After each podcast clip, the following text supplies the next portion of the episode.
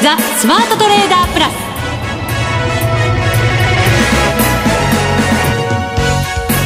全国のリスナーの皆さんこんにちは。内田まさです。ここからの時間はザ・スマートトレーダープラスをお送りしていきます。この方にご登場いただきましょう。国際テクニカルアナリスト福永博之さんです。こんにちは。よろしくお願いします。よろしくお願いいたします。はい。先週、個人投資家の方に出ていただきました。はい。はい。理論派トレーダー、福頼さんという方だったんですが、すね、あの後ですね、非常に多くの反響をいただいて、はい。あのすごく分かりやすかったっていうあのおっしゃる個人投資家の方からたくさんのあのリクエストの意見をいただいたんですね。いいですね。はい、はい、なのでまた出ていただけるようにこちらも手配していけ、はい、いこうかなというふうに思ってますのでリスナーの皆さんもご期待いただければなと思います。すね、はい、非常に分かりやすくここで、うん買ってここで売ってっていう細かなね、指示をいただきましたけれども。そうですね、はい、あのやっぱり具体的にねやっぱあのある程度今の相場にあったお話でしたのでね、うん、まあ、そういう意味では本当にあの分かりやすくてでやっぱりあの、まあ、目線が本当にあのご自身で売買されているということですからねあの皆さんの目線と、まあ、リスナーの皆さんの、ね、目線と非常に近くてあのそういう意味では本当にあの分かりやすいお話でしたよね。はい、そうですね、番組ではこれからも個人投資家の方にご出演いただきますので、ぜひご期待いただければと思います。はい。さあ、それでは番組進めていきましょう。この番組を盛り上げていただくのはリスナーの皆様です。プラスになるトレーダーになるために必要なテクニック、心構えなどを今日も身につけましょう。最後まで番組にお付き合いください。この番組はマネックス証券の提供でお送りします。スマートトレ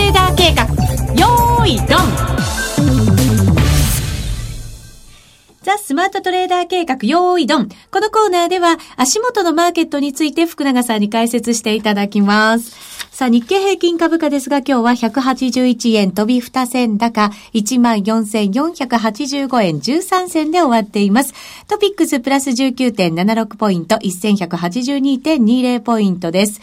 あの、このところ5番になると慣れてしまうという相場が、はい、嫌な相場が続いてたようにも感じてたんですけれども、はい、今日はそれでも5番今日の高値を取ってきたような感じでしたね。そうですね。あのー、まあ、あこう、高値を取りに行くというお昼、そうですね、お昼休み、えー、ちょうどあの、株のマーケットはお昼休みがありますから、お昼休みが終わったところですよね。うんえー、5番スタートっていうところから急激に、あの、まあ、為替もドル円が上昇したりだとか、はい、それから225の先物も一気に買われてですね、まあ、上昇するような、あの、展開になりましたので、うん。まあそういう意味では、本当にあの、5番、久しぶりにこうね、前場の高値を抜くという、そういう動きになってきたかなというところでしたね。そうですね。はい。アメリカの強さを受けた流れだったとは思うんですけれども、はい、5番になって同意ついた。うん。まあ、そうですね。で、もしそれをですね、もうちょっと別の見方をするのであれば、ええ。あの、過去、まあ、あの、今週のイベントからちょっと考えてみるとですね、うん、えー、3月7日、あ、ごめんなさい、3月3日でしたかね。うん、あ、2日かな失礼しました。あの 3月前半。まあ、こういうふうに言うともうみんなお分かりだと思いますが、あと4月7日は確かなんですけどね。はい。まあ、雇用統計ですよね。そうですね。えー、えー、この雇用統計のところでですね、はい、あの、それまで、例えば、あの、円安が続く、うん、それから、あと株高が続くというところだったんですよね。うん、で、その後に、株式市場、あるいは為替市場は、円高に触れるという流れになってまして、はい。ですので、えー、今回、まあ、あこうね、株式市場はこう、しっかりとこう上昇しているんですけれども、うん、あの、明日の夜に雇用統計があるっていうところを考えますとね、はい。えー、少し、同じような流れにこうなってきてはいないかと。はで、その一つの、まあ、根拠としてはですね、ええ、一つ、その、まあ、株式市場とこう、為替のところで違うところが、まあ、昼休みがあるとかね、それからあともう一つ、売買高、うん、あるいは売買代金ですよね。はい。出来高は19億5500万株、売買代金1兆8650万円。そうですね。はい。で、こちらは、億円ですね。えー、億円ですね。はい。はい、で、こちらはですね、あの、まあ、昨日は20億株超えてたんですけど、今日20億株に届かなかったと。うん、で、あと、まあ、13営業日連続で2兆円割り込んでるんですよね。はい。ですので、まあそう考えると、まあ、ニューヨークダウが最高値を更新して、で、前場、あの、一旦100円ほど値上がりして、その後また伸び悩んで、で、5番お昼休みの間に一気にこう上昇したというパターンからするとですね、はい、まあなんとなく、あの、買い戻しが加速したのかなという、うそう見えなくもないんですよね。えーまあですから、あの、流れとしては、まあ株式市場の流れは同じような流れになってますので、そういう意味ではやっぱ為替がね、若干今のところ102円台の前半まで一旦落ちてですね、102円割り込む場面もあったんですけども、えー、そこからすると、為替はあの逆に、えー、まあ昨晩のその GDP の結果を受けて、アメリカの1、3月期の GDP が、あの、まあ、市場予想よりも大幅に下回ってですね、はい、0.1%にしかならなかったと、プラスのね。うん、で、これが結果的にドル売りにつながってですね、で、FOMC の後、まあ、声明を受けてですね、株式市場は高値を更新したんですが、まあ、為替市場の方ではそれほど戻さなかったということですよね、はい、ドルがね。うん、ですので、まあ、流れとしては、まあ、あの、株は高値更新してはいるものの、為替市場では若干、円高気味になっているというところからすると、えー、今回、この時の結果を受けて、もしこのまま株高円安に触れるとなれば、うん、これは、に、あの、日本株にとってもですね、もう一回14,500円から、まあ15,000円台を回復に向けた動きが、ちょっと出てくるのかなという。はい。ですので、ゴールデンウィーク明け、ちょっと楽しみな感じになる可能性があるんですよね。うん。で、一方で、あの、まあ、これまでと同様にですね、えー、為替もまたまたちょっと円高に触れたりだとか、えー、あるいはニューヨークダウンも、こういう時の結果を受けて、えー、一旦こう、出尽くしのような形で売られるとなると、これまた3月、4月と3度目の正直じゃないですけど。二度あることは3度ある。3度あるね、うん、繰り返されることになりかねないので、はい、まあそういう意味ではですね、あのー、まあ手放しでこうちょっと売買高増えてないですからね、うん、手放しで喜んでいいのかなっていうところは若干ありますね。そうですね。はい、確かに株が200円近く日経平均で上がった割には、はい、為替の戻りが非常に鈍いなというのは、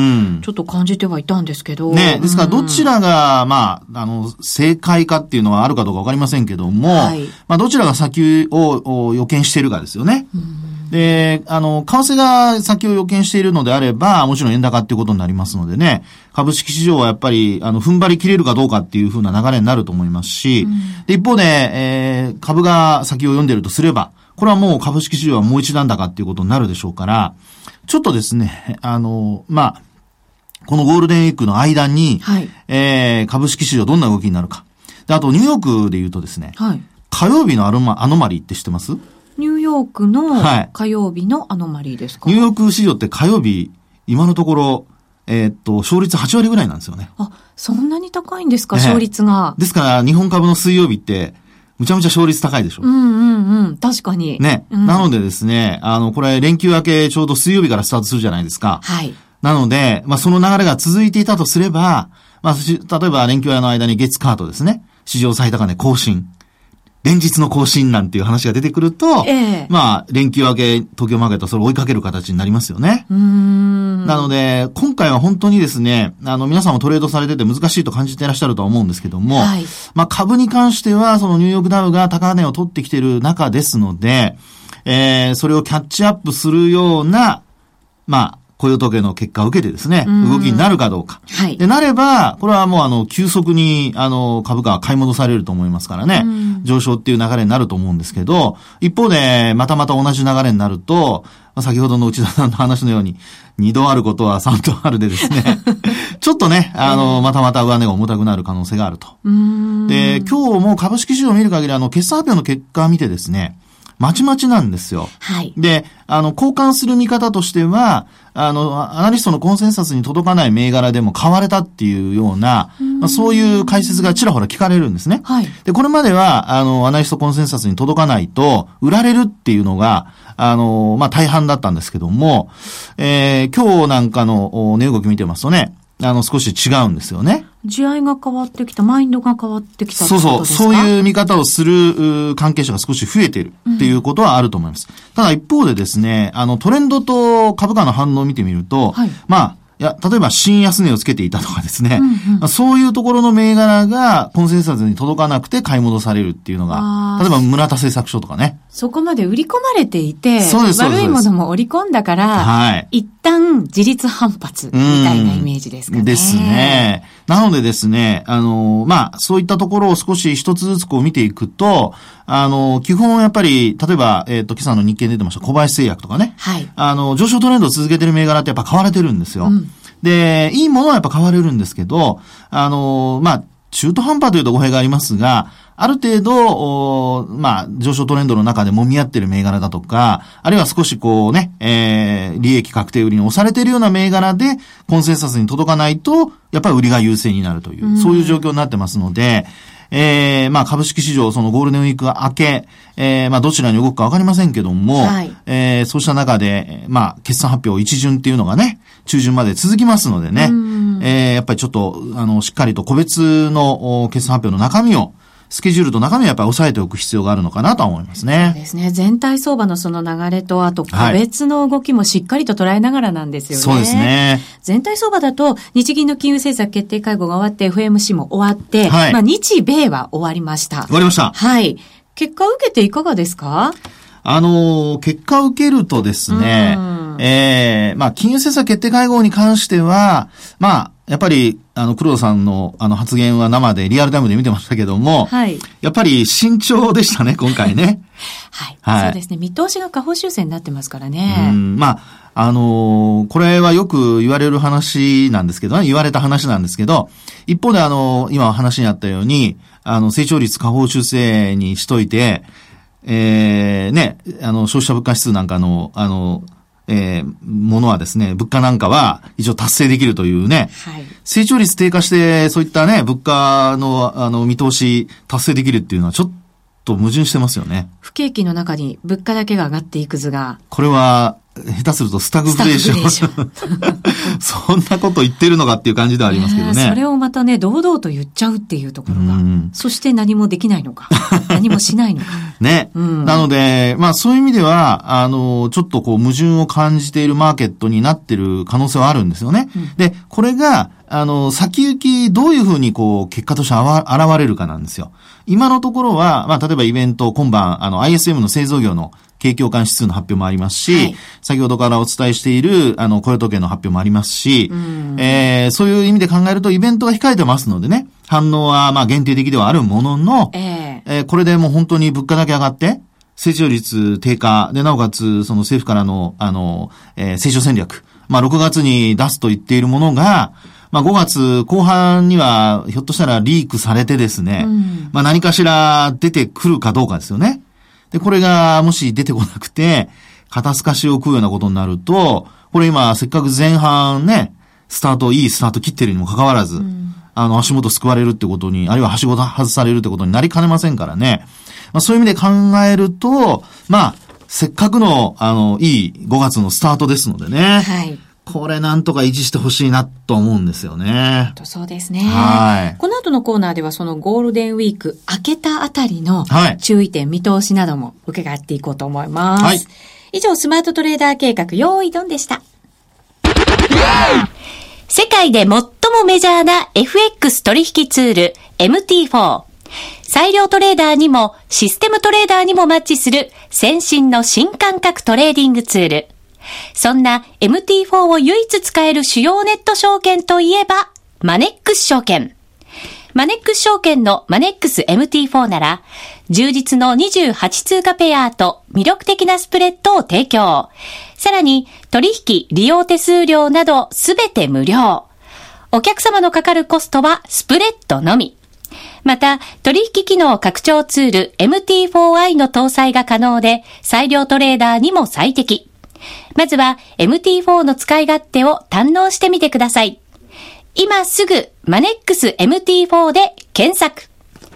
当社の口座開設、維持費は無料です。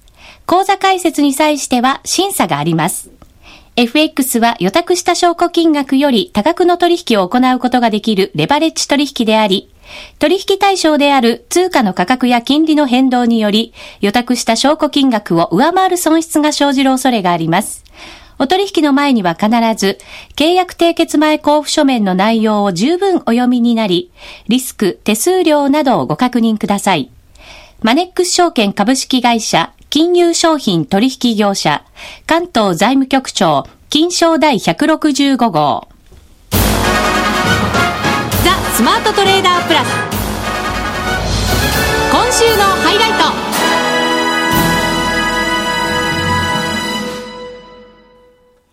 ここからはザ・スマートトレーダープラス今週のハイライトです。えー、ここからはですね、ゴールデンウィーク明けの相場を見通していこうかなと思うんですが、はい、イベントが、まあ、雇用統計までゴールデンウィーク中に終わって、はい、ただ、明けてもまだまだイベントが結構盛りだくさんで、はい、えっ、と、オーストラリアの金利が発表されるのと、はい、あとは ECB、BOE なんかも金融政策発表してきますので、うん、そのあたり結構まだまだ見極めなきゃいけないイベントが続くんですよね。うそうですね。えー、あのー、まあ、えー、ただマーケット的にはですね、うん、どうでしょうね。あのー、サプライズっていうのがあるのかどうかですね。オーストラリアは、ひょっとしたら利上げかもなんていう話がね。踏み込みますかね。うん、ちらっと出たりしてますし、えー、まあ ECB に関しては、今のところ、まあドラギさんが、また、あの、利下げするぞするぞ詐欺みたいな。詐欺じゃないんですけど、あの、するぞするぞみたいなことが言われつつも、はい。あの、利下げやってませんしね。そうですね。はい。まあ、その効果も、だから、こうね、弱くなりつつあって、うん、ユーロってまだまだ高いところで、そうです。ね、推移してますからね。ね。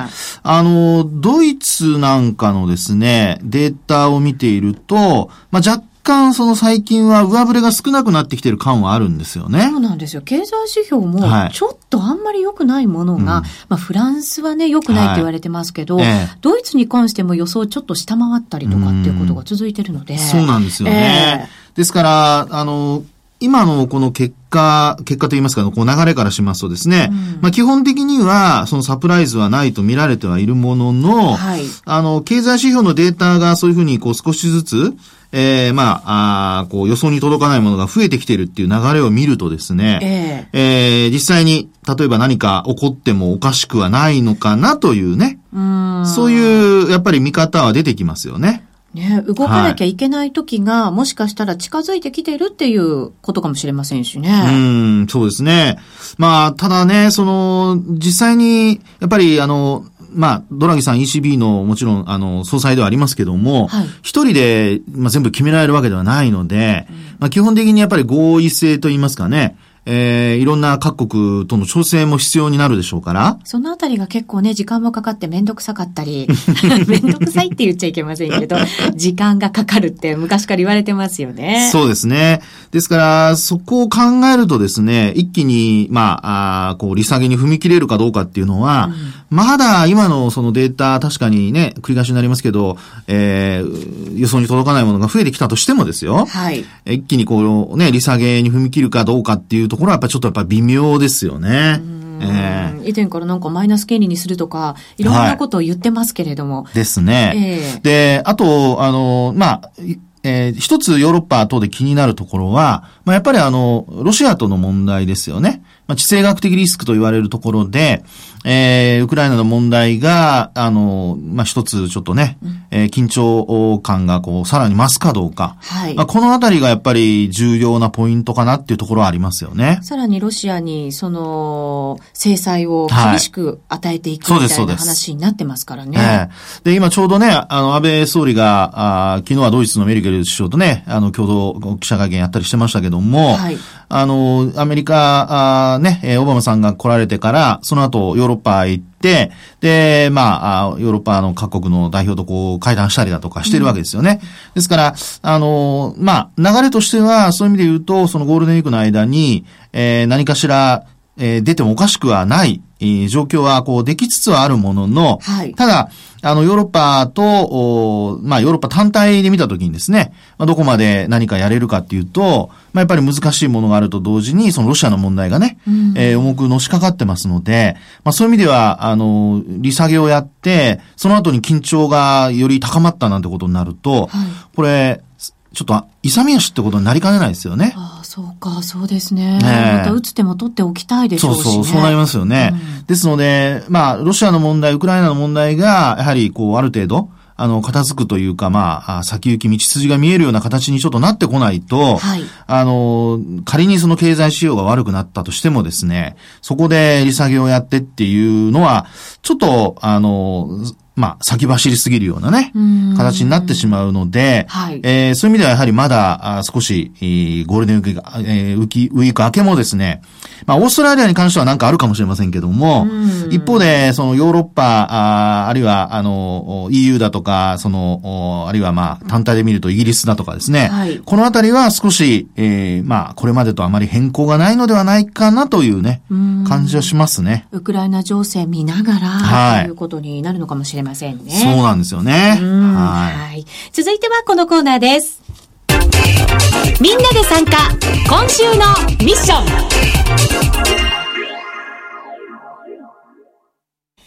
さて、ここからは今週のミッションのコーナーです。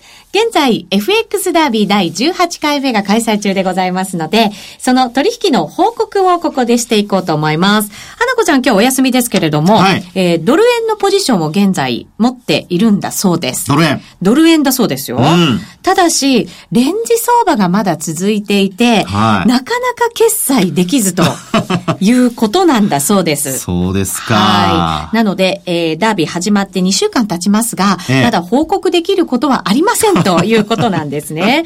で、レンジ相場がやっぱりいつ抜けるんだろうっていうふうに皆さんこう待ち構えてる方々もいるんじゃないかと思うんですね。そうですね。マッサーロさんから質問をいただきましたのでご紹介しますね。はい、えっ、と、おドル円。はい。持ち合い相場が長いですね。相場には値幅による調整と時間による調整がありますが、ドル円の時間調整はあとどのぐらい続きますか？という。はい。そんな質問が入ってます。幅ではなく、時間による調整。時間による調整。はい。はい。あのー、まあ、えっと、本当に、あの、この方の通りでですね、えー、っと、相場っていうのはやっぱり値幅動くと、大きく動くと、次はあまり動かなくなるとか、あるいは、その逆もあるんですよね。はい。で、あともう一つはその時間ですよね。大きくやっぱ動くと、あの、同じように今度動かなくなる。膠着状態が、えー、続く。うん。で、通常考えられるのは、動いた時間と同じぐらい、うん、要するに上がった時間があれば、その上がった時間と同じぐらい、えー、膠着する可能性があるっていうのが、はい。普通の考え方なんですよね。同じぐらいなんですね。はい。で、そう考えるとですね、えええー、ドル円って一旦まあ105円をこの、まあ、えっと、年末ですかね、うん、あるいは、あの、年初に24時間やってるところで言えば1月の2日にね、105円の44銭あたりをこうつけてですね、その後ずっと膠着状態ですよね。はい。で、上昇した期間って考えてみると、結構上昇してますよね、期間が。おそうですね。例えば、あの、異次元緩和のところから考えたとするとですよ。えそこから考えるんだ。かあの、まあ、起点としてするにはね、一番わかりやすいところなので、うん、そうすると4月じゃないですか。はい。ね。そうすると年末まで高値をつけたと考えると、何ヶ月ですか？えーと、今指を出しましたけど。8ヶ月ですよね。8ヶ月。もう困りましたね。こんなタイム、タイムイズマネーの。本当ですね。失礼いたしました。いいですよ。はい。で、この8ヶ月って考えると、はい、まだ5月じゃないですか。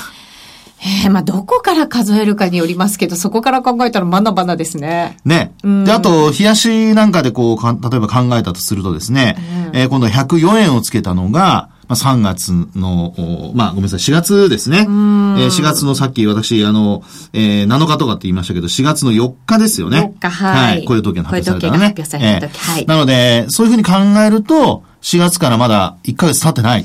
経ってない。と考えてみるとですよ。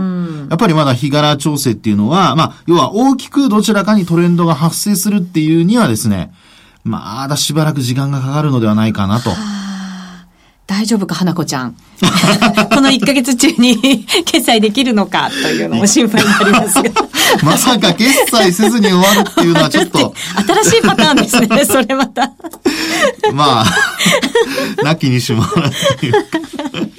またあの、次の出演の時にいろいろお話を伺ってみたいと思いますが、すね、私の報告もちょっと簡単にさせていただきますね。はい。私はですね、ユーロドルでやってみました。ユーロドルはい。ホームページに掲載してありますので、ご覧いただける方はぜひご覧ください。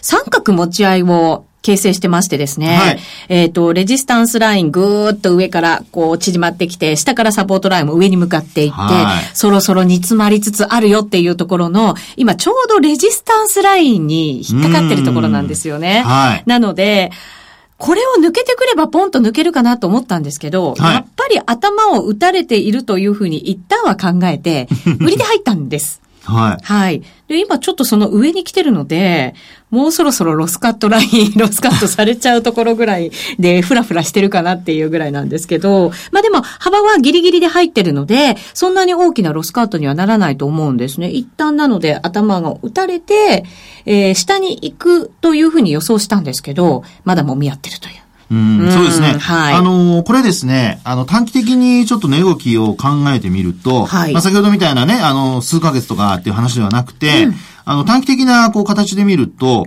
あの、まずは、えー、持ち合いなんだけど、価格の方向っていうのはどっち向いてるのかなっていうのを考えてほしいんですよね。うん、で、そう見ると、あの、移動平均線って、一応上向いてますよね。そうなんです。あとね、ボリンジャーバンドの、はい、あの、外の、はい。2シグマ。ええ。がちょっと上なんですよ、両方。上向きですよね。少し上向きになってるんですよ。そうそうそうなのでですね、あの、こういう時って持ち合いを離れないっていうふうに、あの、まあ、えー、上に離れるっていうふうに考えるんではなくて、うん、あの、エントリーのタイミングは、離れないから落ちるところを売るんじゃなくてですね、できれば下げ渋るところを買って、で、上限で売るっていうふうにしてもらうと、成功の確率が上がるのかなというふうには思いますね。ちょっとね、今、いつ土天しようか、すごい考えてるんですけど、また来週その報告はできるかな、とい。うふうに思っております。ランキングが入ってきましたので、えー、上位の方だけちょっとご紹介しておきますね。はい、えっ、ー、と、時間もギリギリになってまいりましたので、10位の方、うっちの妻さん、そして9位がアリスさん、常連ですね。はい、8位の方、コア33、そして7位の方が、今後ですでいいんでしょうかね。そして6番の方、松本小ささん、翔さん。そして5番の方が FX 勉強中さん。4位の方、3時のおやつさん。そして3位が寝るんじゃない、寝るんじゃないさん。はい。はい。そして2位がハンプティ・ダンプティさん。また常連の方ですね。はい。そして1位が星座くんです。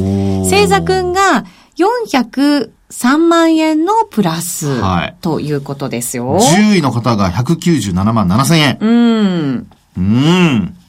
なんかいい勝負ですね。本当そうですね。でもやっぱ難しいですね。今の相場、本当に。難しかったですね、えー、今日は上がって明日は下がってっていうような。そうそうそうやっぱりちょっと気迷いの相場がどの通貨でも続いてるのかななんていうふうに。ね、まあ全部は見られてないんですけれども、そんな感じがして、なかなか通貨選びも難しくなってきてるような感じがしますよね。ですね。通貨ペアね、しっかりあの、値動きのあるものを選ばないと、はい、やっぱりなかなか伸びないって形になりますもんね。そうですね。はい。さあ、ちなみに花子ちゃんと私の順位もお伝えしておきましょう。お願いします。はい。花子ちゃんはまだ決済していないということなので、えー、0円になってます、損益が。はい、なので、これはまああ、順位はカウントせずということになりますが、私は、ロスカットが続きましたので、えー、93万円のマイナス216位のところで、ふら、ふらしているということでございますが。まだまだ前回に比べれば。そうですね。はい、ポジションはもう自分の中ではすっきりしてるので、はい、来週に向けて頑張っていきたいと思います。期待してるよ、っち。頑張ります。リスナーの皆さんも頑張ってください。ここまでのお相手は、